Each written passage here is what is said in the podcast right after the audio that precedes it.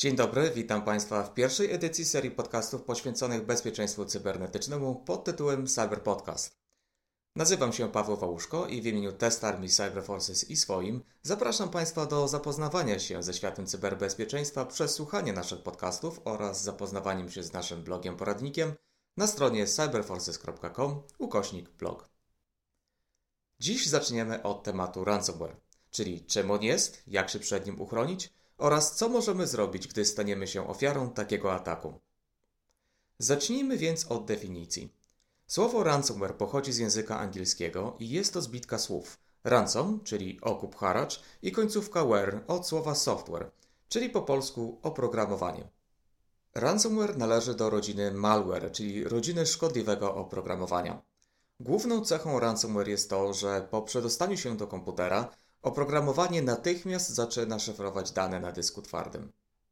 Jak sama nazwa wskazuje, celem szyfrowania danych jest wymuszenie okupu, który właściciel komputera musi opłacić, aby otrzymać dostęp do swoich danych. Bez opłaty haraczu i otrzymania klucza, można powiedzieć hasła, komputer staje się zupełnie bezużyteczny. Tutaj warto jest zauważyć, że podczas całego etapu szyfrowania danych oprogramowanie ransomware jest zupełnie bezobjawowe. Najczęściej użytkownik, któremu wkradnie się ransomware, nie wie o tym, że w tle działa program szyfrujący. Choć ci, którzy posiadają czujne oko, mogą zauważyć, że przykład zmieniają się pewne ikony lub w menedżerze zadań pojawia się proces, który raptownie obciąża procesor.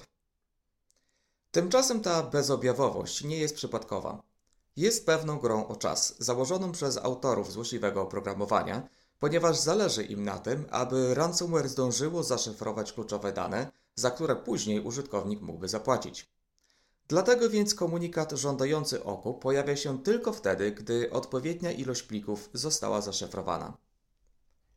Więc jak się dowiadujemy, że padliśmy ofiarą ataku ransomware? Można powiedzieć, że ransomware sam nas o tym poinformuje. Pojawi się pewien komunikat żądający wpłaty odpowiedniej ilości funduszy na konto prowadzone w jakiejś kryptowalucie, np. Bitcoin. Tutaj od razu zaznaczę, że niestety nie jest to zwykłe konto bankowe, którego posiadacza jest dość łatwo ustalić.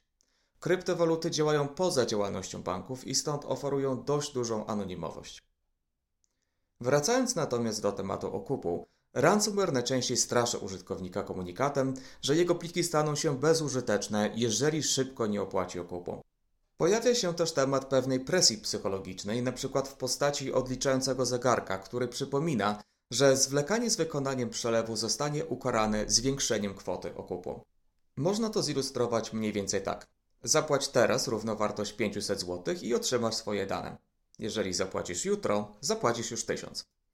Naturalnie wymienione kwoty to tylko przykład i zależnie od typu komputera i oprogramowania, które się na nim znajduje, ransomware może zażądać naprawdę astronomicznych opłat. Więc co zrobić w takiej sytuacji? Aby logicznie odpowiedzieć Państwu na to pytanie, wprowadzę pewne założenie, że naszym celem jest odzyskanie danych przy minimalizacji potencjalnych strat i kosztów. I tak naprawdę mamy trzy możliwości. Pierwsza to opłacamy haracz i dostajemy klucz. W niektórych przypadkach ta opcja może być najtańsza.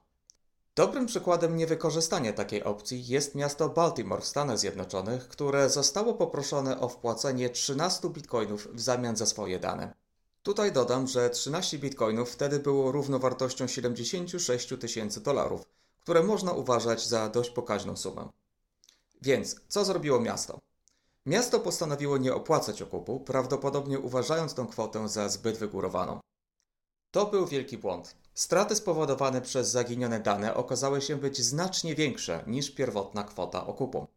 Stanęły systemy finansowe, magistrat musiał przejść na papier, a mieszkańcy nie mogli załatwić niektórych spraw. Na koniec końców bilans strat wyniósł ponad 18 milionów dolarów. Tutaj nasuwa się logiczne pytanie. Czy autorzy ransomware faktycznie wyślą do nas klucz, gdy otrzymają okup? Paradoksalnie można powiedzieć, że tak. Autorom złośliwego oprogramowania w pewnym sensie zależy na dobrym PR. Logika jest prosta. Jeżeli opłacenie okupu przynosi efekty, inne osoby też go opłacą. Wracając do tematu opcji, druga opcja to najszybciej jak możliwe szukanie oprogramowania do złamania szyfru, który użył ransomware. Na internecie można znaleźć oprogramowanie, które jest w stanie odszyfrować dane, o ile te dane zostały zaszyfrowane w przewidywalny sposób. Najlepszym narzędziem jest tutaj wyszukiwarka internetowa, do której możemy wpisać nazwę ransomware'u, który nas zaatakował. Jeżeli nie wiemy, jaki ransomware nas zaatakował, możemy po prostu przypisać treść okupu i wyszukiwarka nam wskaże. Tutaj dodam, że warto jest sprawdzić, co nas zaatakowało, ponieważ może się okazać, że ransomware, którego padliśmy ofiarą, jest dość powszechny i ktoś już opracował sposób na odszyfrowanie danych bez płacenia okupu.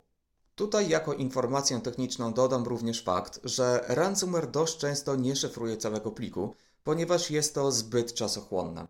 Wystarczy zaszyfrować np. 10% pliku, aby stał się nieczytelny i przejść do kolejnego. W związku z takim modus operandi odszyfrowanie może się okazać naprawdę proste. Niemniej jest to gra o czas.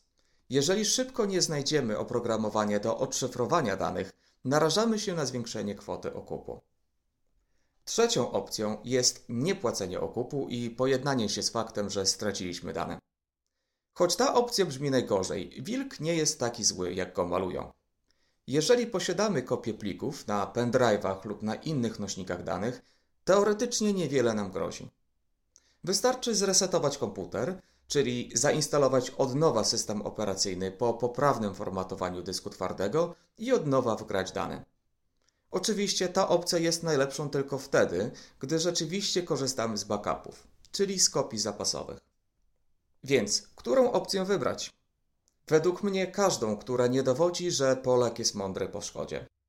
Dyski twarde są dość tanie, a większość systemów operacyjnych posiada wbudowany mechanizm do tworzenia kopii zapasowych.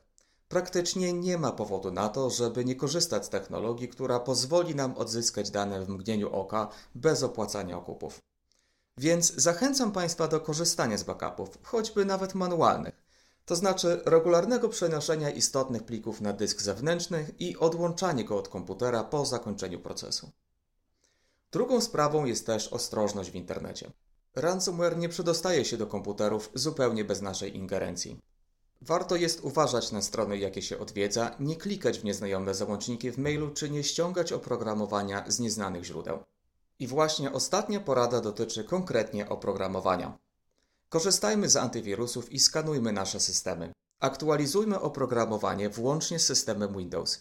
Nigdy nie ściągajmy pirackiego oprogramowania, ponieważ pobierając pliki z nieznanych źródeł, nigdy nie mamy gwarancji, co się w nich faktycznie znajduje.